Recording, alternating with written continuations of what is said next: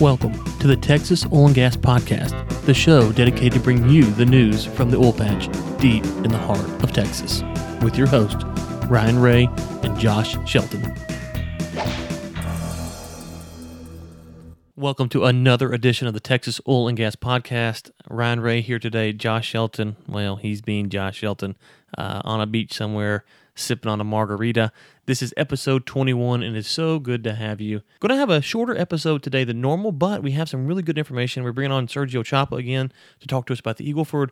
But before we do that, there's a couple things that I'm going to link to in the show notes for you guys. The first is from EKT Interactive. It's an introduction to downstream. And so, if you're interested in the downstream part of the industry, which is, as we talked about on the show, uh, influential in what happens here in Texas with refineries, and I think even with Sergio today, we're going to talk about um, some refineries that are that are being permitted here. And so, um, I will link to that in the show note. And if you use the link, it's an affiliate link for us, so it helps the show out. Doesn't cost you anything, and it actually saves you two hundred dollars if you sign up before August the 10th. So that will be in the show notes. Also, we have it um, on globalenergymedia.com. You can go and find uh, the page there with the link. Um, the second thing, NAPE. NAPE is coming up August 16th and 17th. I will be there. I know the folks from Talk Texas Oil will be there, and uh, Jackie Daly Show will be there. And so we'll be all around, running around, uh, talking to people, meeting people. Would love to meet you if you're there. Ryan at globalenergymedia.com. That's Ryan at globalenergymedia.com. Now, so just a couple things here, uh, a couple house cleaning items, if you will. Um, next week, I hope to get into the second quarter earnings report that we heard um, over the past week, week and a half, two weeks um, from some of the big companies, really, and some some interesting stuff. And if you didn't see what happened to Pioneer this past week, is uh, their stock really took a beating when their earnings report came out. Felt bad for the folks who have stock in Pioneer. I haven't checked it today to see if it if it come back or not. Um, but yeah, it was really really really rough day around the office for Pioneer. Even though the reports aren't uh, maybe as bad as you would think to get that kind of fall off. But regardless, they their stock definitely took a beating on that day, and so um, we're going to get into some of that next week. Uh, may have David Blackman back on to help talk about some of that stuff. Um, so, question of the day is.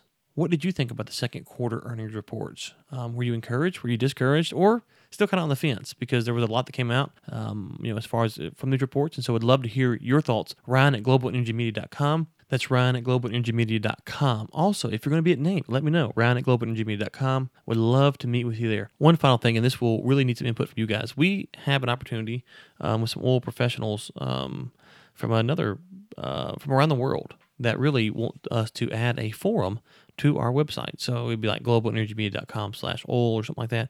And you could go, you could log in, and you could have access to, uh, you know, just kind of a closed group for oil and gas professionals uh, because we talk about other stuff on Global Energy Media. I'm sure there'd be um, renewables and stuff like that as well. Um, if that's of interest to you, Ryan at globalenergymedia.com. I keep saying my email address. Would love to hear from you. We always love to hear from our fans. We have some that uh, uh that, that reach out to us, and we'd love to interact with them. Uh, would love to know, are you interested in that? It would just be an addition to our, our services that we offer to our folks as it is now. And so let me know about that. And uh, I think I may have said final already, but if I didn't, final plug is for our Texas Oil and Gas newsletter. That should be coming out within the next week to two.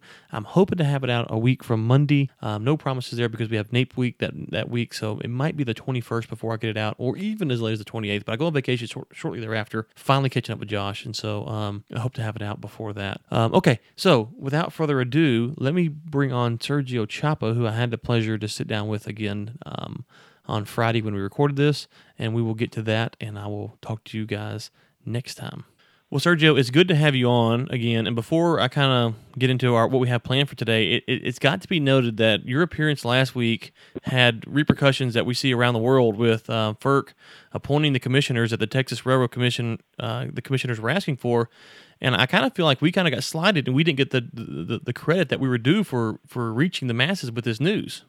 Right. No, you it was a it was a very important uh, two very important important appointments. You know, at the federal level, and um, you know we all know that process is is is highly political. Um, but you know what was at stake here is, is billions of dollars worth of uh, infrastructure projects. You know here in Texas and across the United States, and you know uh, Railroad Commissioner Wayne Christian kind of took the leadership role on that in working with uh, you know Texas uh, Texas two U.S. senators, you know John Cornyn and Ted Cruz, and I think together they were able to get these, uh, you know, the, all the news is breaking today about the uh, the uh, nominations being confirmed, and you know that that allows the FERC to have a quorum again, and they can you know review applications and make rulings, issue permits, do all that good stuff that that they do, and they can they can take concerns from environmentalists and they can you know make make decisions now as an as a as an agency as a regulatory agency. Well, I know that that the that the politicians got to stick together, but we all know that President Trump actually gets his news from organizations like us and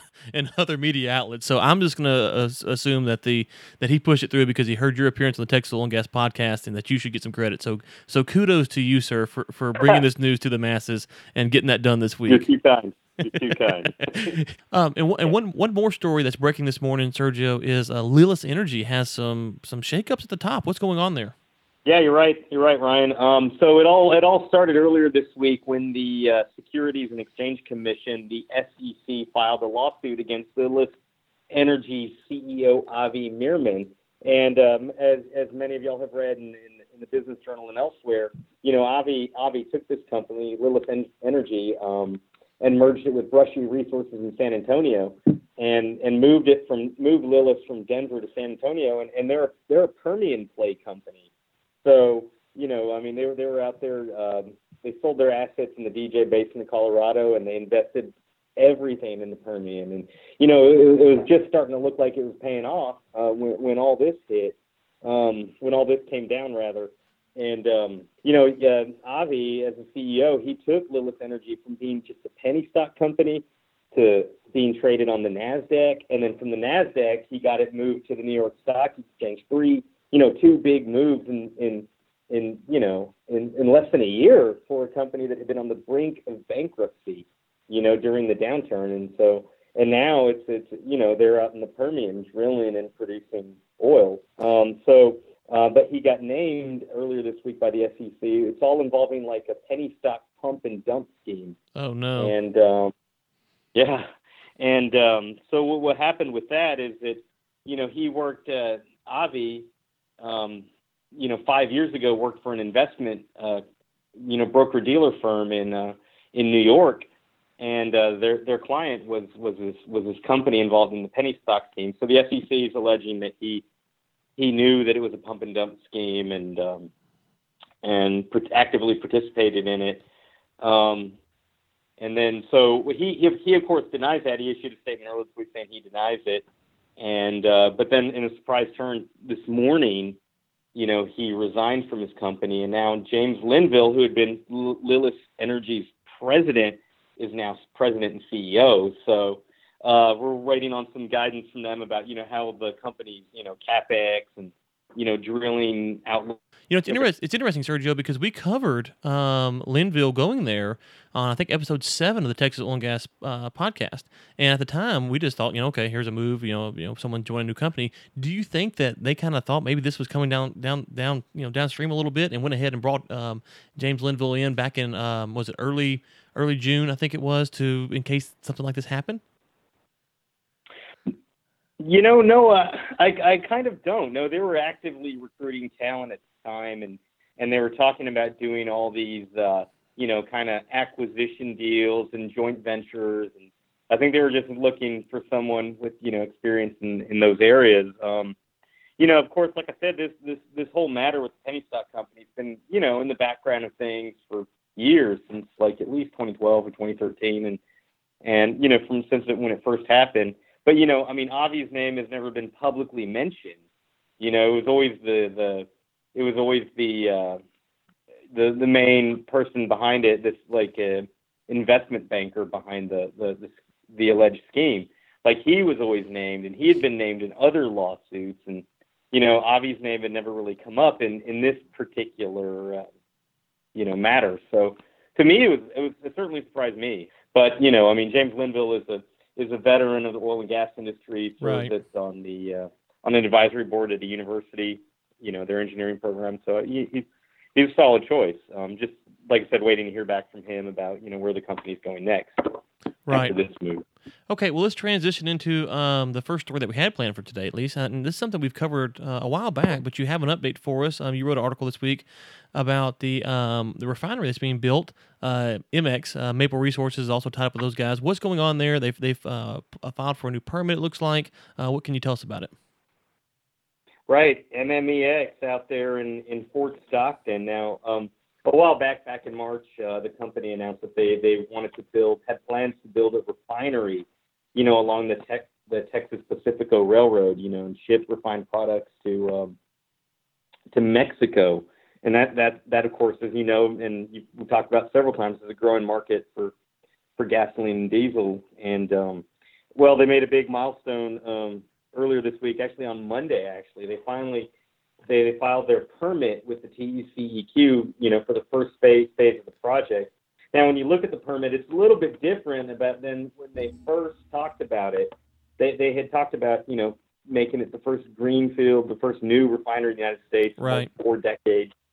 And um, you know what what they turned in was a permit filing for a crude distillation unit. Now, I mean, a unit like that can you know you know take take crude oil and, and make you know kind of high sulfur diesel and uh, you know naphtha and a few other things, a few other little products, but it's not what you'd really call what people consider a refinery refinery. So you know what what this permit signals is that they kind of changed their plans. Um, and what I was told by the company CEO Jack Hanks, it's all part of the strategy. You know the the wait time for a refinery permit, brand new refinery permit, is is something going on towards two years. You know, but whereas like a crude distillation unit, you know, those things can can be approved, you know, within 45 days, he said. And um, so that's just kind of a strategy shift. They get one unit of the refinery built first, and they kind of add on other things as they go. And in the meantime, you know, it's, what's really interesting with the crude refinery, unit, they're not going to be shipping that product to Mexico like they had initially said. You know, what they're going to be doing is they're going to be shipping like uh, uh, the, those ATB residual oils naphtha to the Gulf Coast, and then they're going to be using the. What they plan to do is market the diesel to be sold locally in the Permian Basin to be used for fracking. So um, that's, that's kind of a you know business plan change. I mean, they're still in it, they say, to to build that full scale refinery, but for now, what you know what we've seen in the public record is just a permit application for a crude distillation unit. Well, I guess I have to ask because I remember when the story came out and we talked about on the show, it was big news. You, as you mentioned, it was going to be a greenfield. It was kind of new, and everyone was you know throwing out numbers about when the last time this had happened, and all of this kind of hype was around it and going to Mexico. And it seems like now that you know the the, the permitting process you're saying and, and what they're doing is change their business strategy. Uh, does it kind of feel like maybe they initially acted as if they're going to go one way to kind of get the the hype and the momentum behind their project, knowing that they're going to shift? Because I, I would imagine that they knew the permitting process was you know two years versus 45 days when they made their first announcement. Well, from what I noticed is that the, the shift in strategy happened after he uh, after the company contracted Trinity uh, Trinity uh, consultants in Dallas, and then they started to have meetings with the TCEQ, and and um, you know they, I, you know, as you know, when they originally made the announcement, their intention was to even do the, the permit for the full blown refinery, and I think that that just like looking at it from a more pragmatic standpoint, they decided that it would it would be better to take this approach to the project.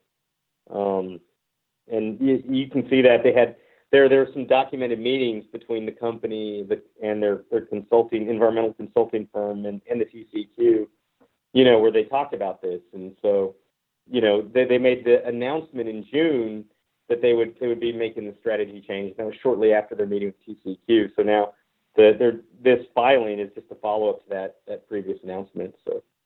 Okay, well, fair enough. Um, let's go on to our next article that you have for us today. We talk about Valero. We talk about Mexico. Um, it, just, it, seems like you know if you're talking about Texas oil and gas these days, you have to bring in Mexico at some point, just because of all the stuff that's going on there. Uh, we touched on earlier with some of the FERC permits that are going to be done. Um, what's going on with Valero and Mexico, and how does this all tie together for us? Yeah, you're absolutely right, Ryan. It seems like every week we're talking about a you know a different company landing a a big uh, supply deal or infrastructure deal in, in Mexico, and, and this week's no exception. I mean, we had a San Antonio-based refining company, Valero, you know, one of the largest independent refining companies in the United States, you know, announced a big supply deal, you know, in the port of Veracruz, and and you know that's where the Valero, you know, uh, signed a long-term agreement with IEnova. Uh, that's a, that's a company from uh, Mexico City, but it's owned by Sempra Energy in San Diego. You know, and as part of this deal, you know, Valero will be uh, supplying refined products, you know, to a 1.4 million barrel uh, storage terminal in the port of Veracruz that, that's going to be built by IEnova, and then from there it's going to be shipped by rail to uh, you know other storage terminals in Puebla and Mexico City, and you know, it's a very noteworthy deal. Uh, earlier this year, you know, Valero had announced it was building you know a uh, a marine terminal in the port city of Altamira, you know, kind of just about a few hours south of Brownsville, Texas and from there, you know, the refined products are going to go to like San Luis Potosi and also to Monterrey. So, I mean, already in this in in two months' time, Valero's had two, you know, major supply and infrastructure deals, you know, south of the border. So, I mean, this this this Mexican fuels market is heating up. Uh, down there in Mexico, they've got, you know, only six refineries for the entire country, and and their production uh, just keeps going down. So they got to fill the gap with energy from the United States, with fuels from the United States, and, and I, I think you'll see more of these deals as uh, time goes on, Ryan. Right, and, and, you know what's interesting is if I'm looking at the right spot, uh, right where, where the port's at, it's about a five-hour drive from Veracruz, uh, Veracruz port to uh, the heart of Mexico City. And so you're talking about a train. You know, you can straighten that out. You can cut some time off there. Um, and so this is, you know, it, it, would make sense to put something right here. So where is Valero? Is this? Um, are they shipping from uh, Texas assets, or is this from all over the world, or where are their assets coming? That's going to uh, go to this port at Veracruz. Right. No, no. Uh, good point. Now they've got you know they've got refineries in, in Corpus, Houston, Port Arthur, all along the Gulf Coast in Louisiana, and um, what what you can expect is refined products coming from those refineries in the United States being shipped by tanker to to, to Veracruz and stored there, and then shipped further inland. Um, that seems to be the business model. You know, a couple of years back, I, I, I got an opportunity to interview Joe Gorder. I asked him, you know, with, with Mexico's energy reforms, are, are you ever thinking about building a refinery in Mexico? You know, his answer was no, but they would look at uh, they would look at opportunities, you know, in Mexico. And here we are, two years later, you know, two major supply deals in two months' time already. Right, right, right. Well, okay. Uh, before we let you go, we always go over your drilling permit roundup um, that you release on Mondays, and it is where you know I like to go on Mondays to see who's drilling, who's working. So tell us what we missed if they weren't subscribed this past week.